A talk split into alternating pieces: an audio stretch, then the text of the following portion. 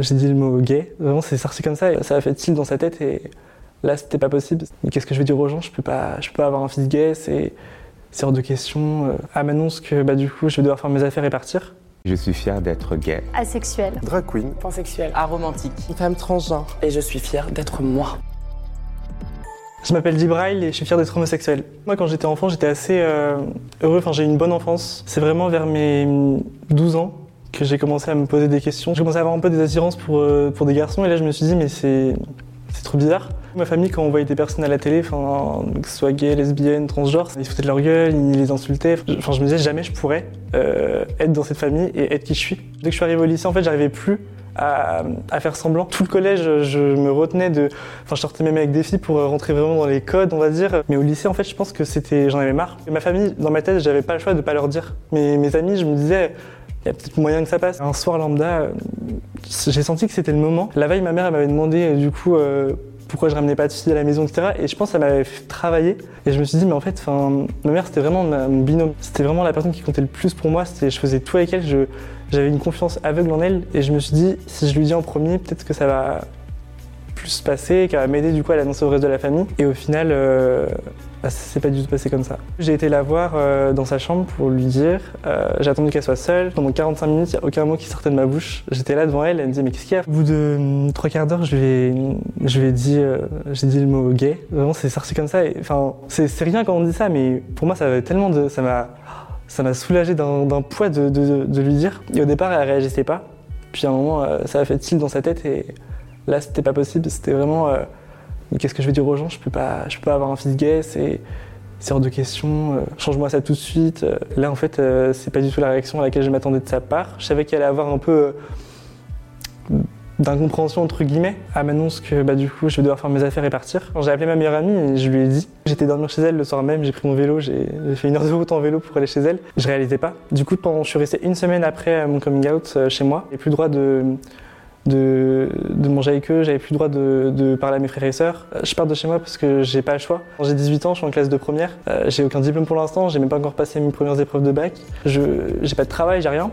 Et là, j'essaye de me dire, tu vas aller où, tu vas faire quoi ? Pendant plus de 4 semaines, 1 mois, je suis à la droite à gauche chez des amis, ils m'ont tous hébergé un par un, ils ont tous fait le relais pour moi. Quand je suis partie, ma mère du coup l'a annoncé au reste de la famille. Donc j'ai reçu un appel du coup de mon père 1 semaine après. C'était hyper ferme cette discussion en fait. C'était vraiment ne parle plus de nous, on veut plus être associé à toi, c'est terminé. Et là ça a remis un coup de massue parce que ça faisait 1 semaine que du coup j'étais chez des amis à ce moment-là. Et moi j'étais vraiment dans la vibe de me dire je vais revenir. Je disais à mes amis mais c'est bon, ça va se calmer et vous verrez. Je vais pas rester de toute façon des années chez vous. Et quand mon père du coup il m'a appelé, en fait ça a juste mis un point final sur la situation, là je me suis dit ouais en fait il n'y aura pas de retour. Et mes amis, ils ont plus qu'été là pour moi, que ce soit psychologique ou ils m'ont quand même donné une maison lorsque j'en avais plus, ils m'ont donné à manger quand j'avais rien à manger, ils m'ont aidé à continuer les cours, ils m'ont aussi parlé du coup de l'association Le Refuge, je connaissais pas du tout. Et du coup je me rappelle que je les ai appelés un mardi et j'ai été pris en charge dans la maison d'hébergement le jeudi. Ça a été hyper rapide. Ils se sont rendus compte de toute façon de l'urgence de la situation. Du coup, ils les accompagnent que ce soit au niveau psychologique, en mettant à disposition des psychologues gratuitement bien sûr, au niveau administratif. Par exemple, ils m'ont aidé à faire mes CV, pour mes jobs étudiants, même pour mes alternances. Ils m'ont aidé à aussi me motiver pour continuer les études et passer mon bac. Il y a un vrai accompagnement de A à Z.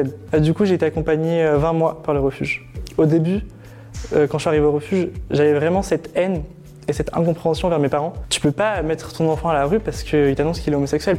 À ce moment-là, c'était lunaire pour moi. Il y a vraiment eu un déclic de me dire j'ai un avenir, je peux le construire et même si j'ai plus de famille, à ce moment-là, je pensais avoir le potentiel pour y arriver et j'ai bien fait de m'écouter du coup. J'essayais de demander du coup à revoir mes frères et sœurs parce que du coup, j'ai des frères et sœurs jumeaux. À ce moment-là, ils avaient 5 ans et on était vraiment un trio. J'étais tout le temps avec eux et ils me manquaient. Le refuge, ils m'ont conseillé du coup de contacter une assistante sociale et du coup l'assistante sociale m'a dit que c'était possible du coup que je demande un droit de visite en tant que frère. J'ai lancé une procédure judiciaire et ça a pris du temps, du coup je les ai pas vus pendant 14 mois et du coup j'ai gagné le procès. Ça fait 1 an et demi que je peux les revoir. Je suis en contact avec mon père seulement pour ce droit de visite. Déjà la première fois que je les ai revus, J'avais imprimé 50 photos d'eux et moi. Ils avaient 5 ans. J'avais peur en fait qu'ils m'oublient. Quand je les revois du coup, donc c'est une fois toutes les 2 semaines. Des fois c'est pas une fois toutes les 2 semaines, c'est une fois par mois, ça dépend. Bah, c'est assez froid avec mon père. C'est un bonjour, au revoir. C'est cordial, mais ça reste comme ça. Mais par contre, avec mes frères et sœurs, ça se passe vraiment bien. Et du coup, ma mère, je l'ai jamais revue.